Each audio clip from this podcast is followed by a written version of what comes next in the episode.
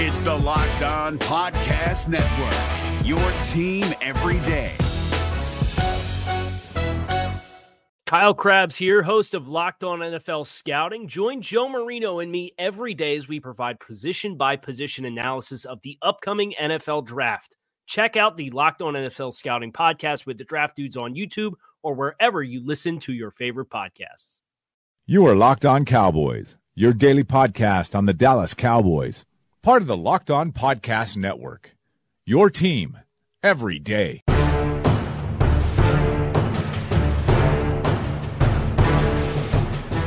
Welcome back to the Locked On Cowboys podcast, part of the Locked On Podcast Network. Thank you for tuning in. I am your host, Marcus Mosher. You can find me on Twitter at Marcus_Mosher. And joining me today is Landon McCool. You can follow him on Twitter at McCoolBCB. Make sure you check him out on the Best Coast Boys podcast with our friend John Owning. Landon, what's going on, sir? Not much. We're gonna take some questions, and I'm scanning these questions, Marcus. I don't see anything asking about the new Joker trailer that dropped today. Oh, there's one in there. I can't wait to talk about it.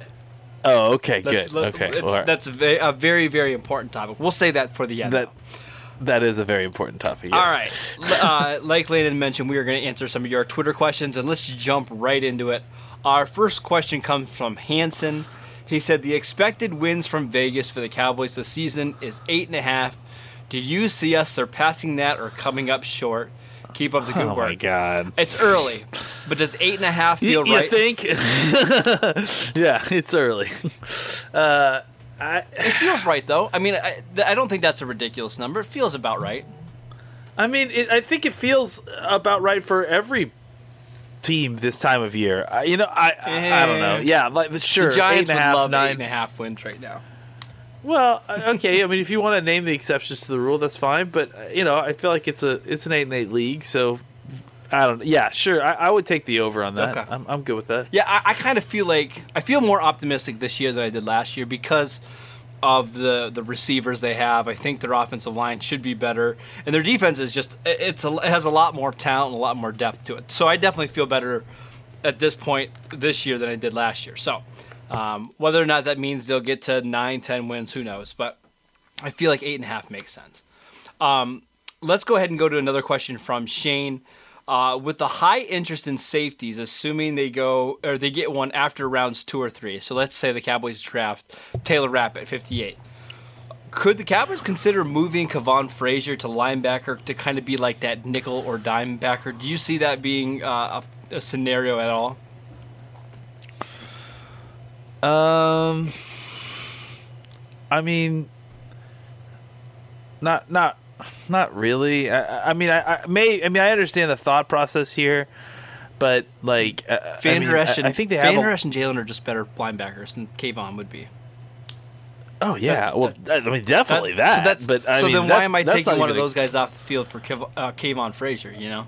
Oh, yeah, if that's the question, definitely not. No, I mean, but even beyond that, I was more thinking about compared to, some of the, further down the line linebackers, but even then, I'm not necessarily... I like Joe Thomas better in nickel situations. Yeah, exactly. No, we don't need linebackers, and look, I mean, I think when people start...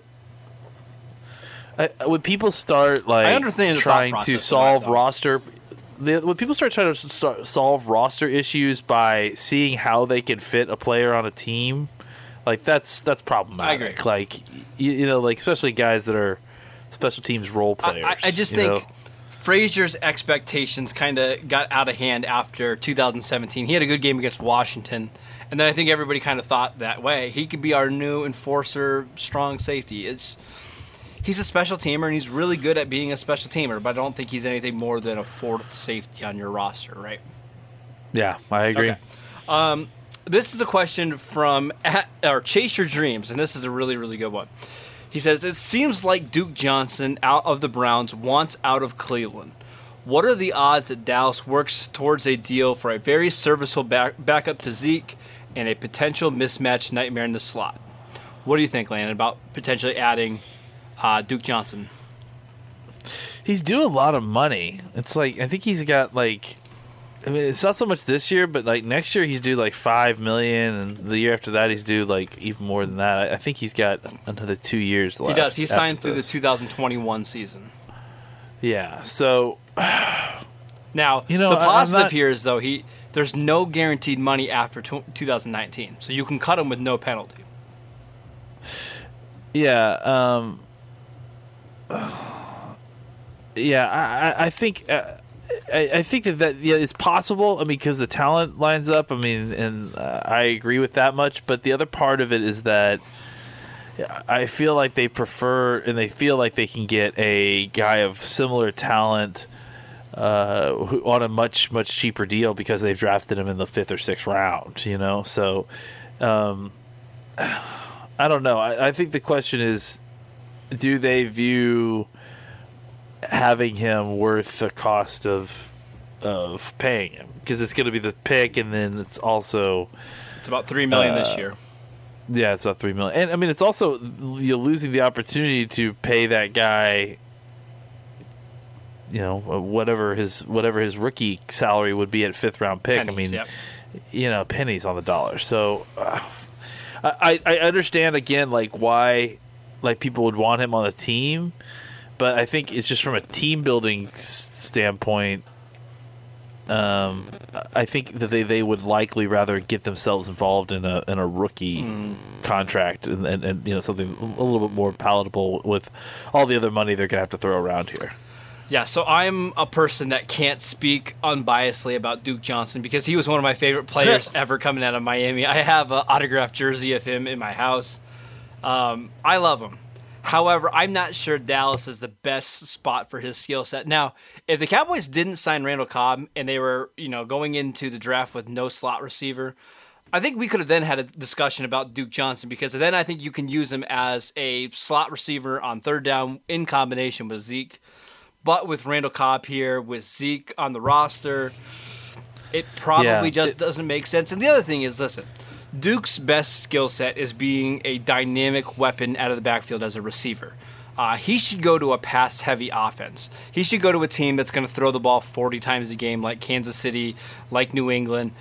I'm not sure Dallas would be the best spot to utilize his skill set. So I'll be okay if they decide not to make a move here on Duke.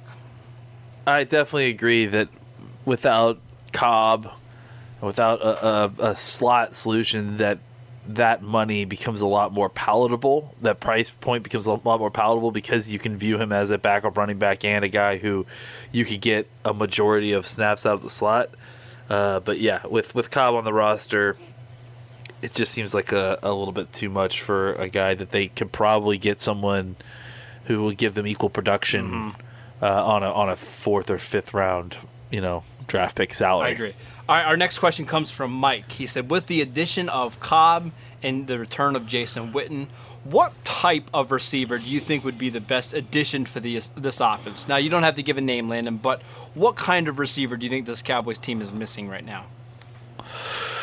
Well, I mean, I think that's the good part is that I don't know that they're missing any part. I mean, I think that they've got some spots that they can adjust, some wide receiver body types, I guess, that they could probably upgrade from. I mean, I think, you know, the more I think about it, like if Marquise Brown fell to 58 somehow, yeah, you know, that's something that might be kind of the inside outside super dynamic down the field threat. I could get behind that. Yeah, I mean, I think that there's something there. I also think, really quick on Hollywood, I think Dallas is set up pretty well to kind of utilize him because he's a guy coming off of Liz Frank, but they have already receivers in place that they wouldn't have to force him into a starting role or even onto the field right away. They could let him get healthy and kind of ease him into the offense. Yeah, I mean, I just think that, you know, there's opportunities for all different types of kind of body types to come in here and do some things. I just, you know, I don't know. I think it's really about the player themselves as who shows up and what, you know, what. You know what they can provide talent wise, and I think that the Cowboys at this point have all the different, you know, player types that they need at wide receiver. If they can upgrade the position in one of those spots, I'm sure they would. To me, that, you know, the slot speed guy, I mean, I think those are all eminently upgradable. I think Cobb is a rental, essentially. I would agree. If they can find a guy that falls to them, that's one like the Tavon Austin or another pure slot type, or a gadget slot type, I think that would be something that they would love to upgrade, despite having a couple of players that kind of fit that mold right now. I agree. The other guy I want to throw out there is Emmanuel Hall, a guy that we know that the Cowboys have at least some interest in. I think he makes a lot of sense because he can play the outside and stretch the field. That gives you another outside receiver that will allow you to put Amari Cooper in the slot. So on third down, if it's 3rd and 9 and you need to get down the field, I like the idea of Gallup, Emmanuel Hall, and Amari Cooper in the slot. I think that makes you pretty dynamic. Our next question comes from Kofax Media. He wants to know, what would be the better path at picks 58 and 90? Going safety and then wide receiver, or wide receiver safety? Landon, go ahead and start us off with this one. I mean, I think, again, you're kind of speaking generally because I think the specific case matters. But, I mean, those two positions, I feel like it's really going to be about the player that falls to them at 58. And is the better player the wide receiver or the safety? Well, can I give you an example really quickly? Like, let's say, for example, please. We're at 58. And Deebo Samuel is there, and Taylor Rapp is there. Do you feel better about getting a solid receiver in the 3rd round or a solid safety? Because I know what I would do. If it was me, I think I would probably get Rapp. I would get Rapp as well because the receiver stretch. The wide receiver will stretch. But I mean, I think that's, like I said, I think that's my general. If you're asking generally, yes, I feel like get your safety early and then get your wide receiver at 90. But again, like, that's not like what happens if, like I said, Marquise Brown falls. What happens if we're having a different conversation? What happens if this kid from Iowa falls? I mean, like I think the wide receiver, maybe he's Iowa State. Oh, Hucky Butler. I was gonna say, yeah. I'm not a big fan of Hooker at 58. That's a little rich. No. But what if Butler falls? I mean, there's some guys in here that you may not be expecting to take at that position that fall and that kind of throw that off. So, I would say generally speaking, safety then wide receiver. But I'm leaving myself enough wiggle room with the caveat that there's definitely some wide receivers that if they fell, I have a very hard time believing that that the Cowboys would pass on them because the talent level is just probably higher than generally what you're getting at safety. I think you can find a starting receiver in this draft in the 3rd, 4th, 5th round. Heck, yeah. If you need just the Cole Beasley slot receiver, you could get Hunter Renfrow or Penny Hart probably in the 6th or 7th round. So I'm fine not panicking and waiting to draft a receiver. I think now go ahead real quick. The part of that is that the other side of that coin that's weird is that, because there's so many of these guys in this draft, other teams are going to do that too, right? Yes. They're going to keep passing on these guys. Well, it happened last year with Gallup, right? Gallup fell all the way to the 3rd round. We know how that happens. So my point is that if that happens again, and one of these guys who we totally didn't expect to be in our reach falls to us, the wide receiver that we feel like is markedly better than the safeties available at 58, I think you got to jump at that talent. I mean, I think you set yourself up enough that you can draft the best talent that falls to you at 58.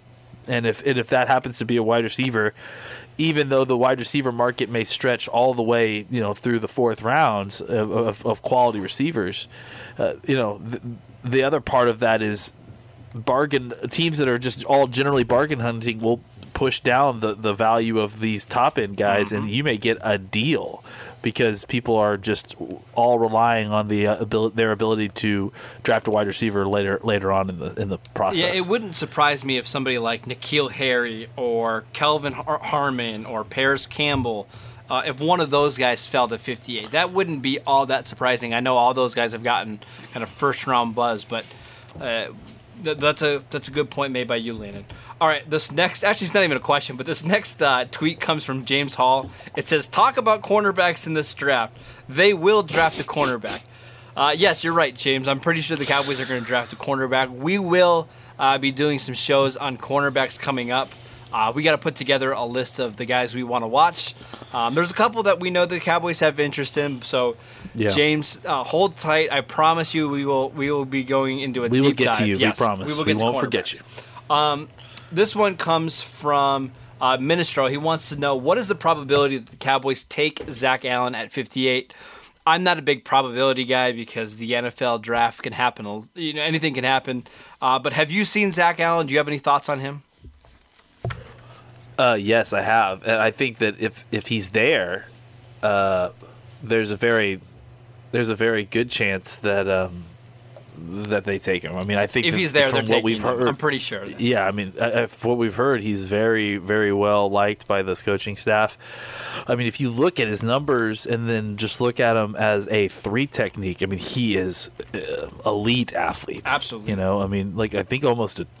Isn't he like almost a two sigma athlete? Yeah, at defensive tackle. At defensive line, yeah. So, yeah, I mean, I think I don't know what's going on with this guy, really. Like, I feel like it's a J.J. Watt type situation in the draft process where we're staring at this guy who has got elite athleticism, he's got elite production. Mm-hmm. Why aren't we talking about this guy more? You know, his tape's great. I like, think part you know, of it he, is. Part of it is he ran a 5.0 40-yard dash, and that scares some teams away from thinking he can play defensive end. But I mean, like everything else about his athleticism is absolutely top notch. That's why I don't care. I think he should be a first round pick. And actually, we've kind of heard whispers that he might be a first round pick anyways, and this is kind of a pipe dream for Dallas. But I kind of think if he doesn't go in the first round, I would be shocked. I mean, I just seriously I don't understand. Like he's got everything. So he's got no medical problems. He's a coach's son, not literally, but I mean that kind of guy. He's elite production, elite athleticism. The only downside is that he didn't run 40 underneath 5.0, but I mean, he's 6'6" or whatever, 284 pounds, and he like has a huge broad jump and huge vertical, and he had 100 tackles as a junior. Get this, 100 tackles as a junior. Get this guy as a defensive lineman too. That's not always. That's not always the goal there. I mean, he was the most dominant player on that defense by far. It's pretty clear. I don't know. If you go watch the tape, put this guy on the outside shoulder of the guard and let him go after the quarterback, for God's sakes. It kind of reminds me of a current Steeler, Cameron Hayward, where you just can put him all over the defensive line. He's going to make plays. Maybe we'll never be a 10-sack guy a year, but he's always going to be somebody that's super, super reliable, gives you a lot in both the run and pass game. I'm a huge fan. I've heard some teams in the top, from picks 20 to 30 really like him. Would not surprise me at all if he becomes a first-round pick in April. Yeah, he's not necessarily flashy, but he certainly has enough flash in his game that I'm shocked that more people aren't talking about him. All right, the next question is kind of a combination of a couple different people, but... there is a free agent defensive tackle out there right now that a lot of people are interested in Ndamukong Suh. There's also been some reports that Gerald McCoy might get released or traded. Landon, are any of those two guys, do they interest you at all? I don't, have a lot of interest in Gerald, not Gerald McCoy, Suh. I just feel like I've seen it too many times where teams have paid him a ton of money, and he kind of just plays when he wants to play. It feels like I don't know.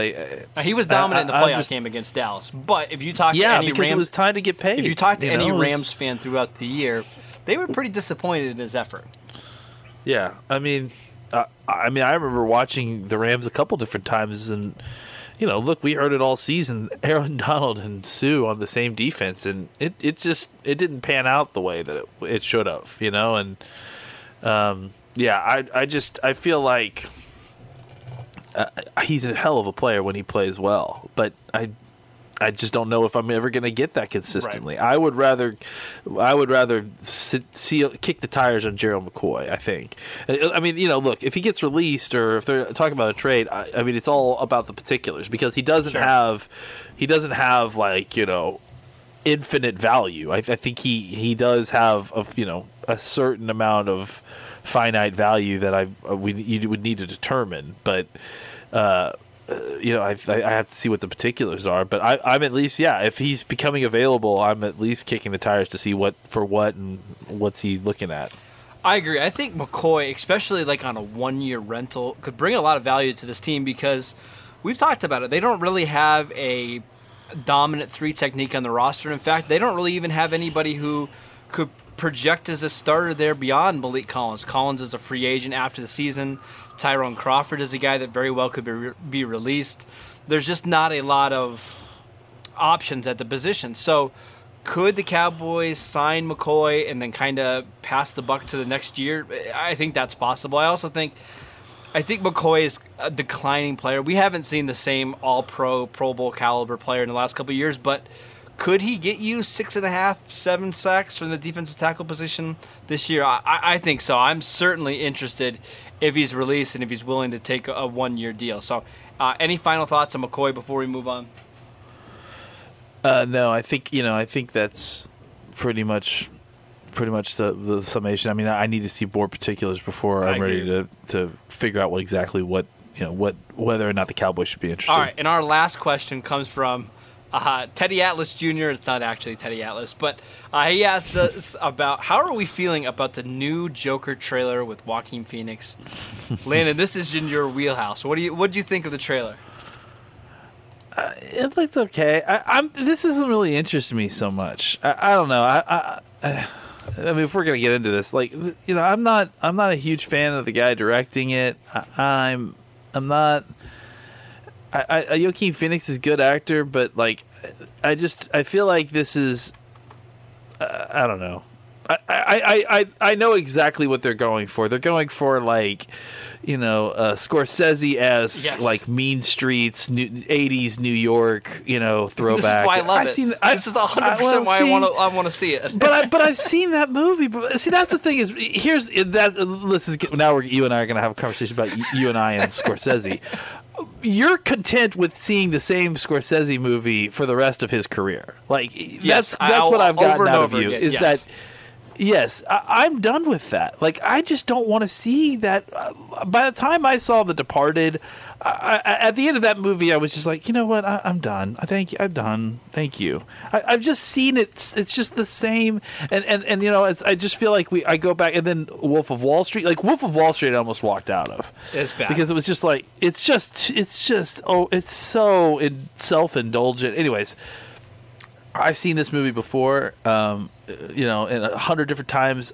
This just doesn't interest me. Because I think it's fascinating to a certain degree, but it's not enough for me to go out and see it in the theater. I don't think. See, you're talking to the wrong person here because this is the person whose top 3 favorite movies are Casino, The Departed, and Goodfellas. So this is, I will take any kind of movie like this at all. I think this is more of a character study of the Joker, right? Than necessarily like a superhero villain type of movie, right? That's what I got out of the trailer. Am I wrong there? No, it's a different take, and you know, I appreciate that. It's just not for me. I guess that's more of what it is. Is that it feels very shticky, and I've seen that. Yeah, that's fine. That's not what I want. But I don't think it's going to be this really terrible because I don't like Todd Phillips. I think Joaquin's really good though. That's why I think Joaquin can be good. He can be good for sure. And so I don't have a doubt that he'll give a good portrayal and everything. But yeah, I mean it's just basically Mean Streets with the Joker.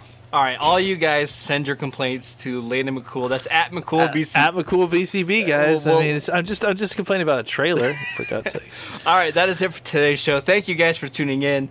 Make sure you download and subscribe to the podcast on iTunes or wherever you get your podcasts. Follow Landon at McCoolBCB. Make sure you send those complaints to him. You can follow the show at Locked On Cowboys. And, of course, I'm at Marcus_Mosher. And we will see you guys next time.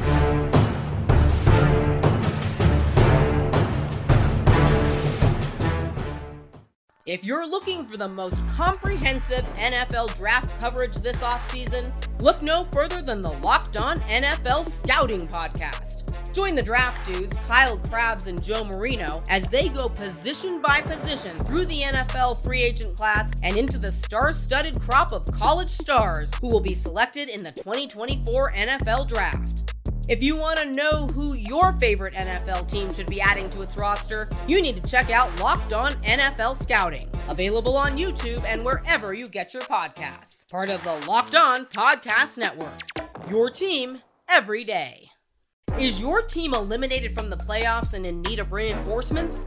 Maybe it's time for a rebuild, or maybe they're just a player or two away from taking home the Lombardi Trophy. Either way, join Keith Sanchez and Damian Parson for Mock Draft Monday on the Locked On NFL Draft Podcast. They'll tell you which college football stars your team will be taking in the 2024 NFL Draft. Check out Mock Draft Monday on the Locked On NFL Draft Podcast, part of the Locked On Podcast Network, your team every day.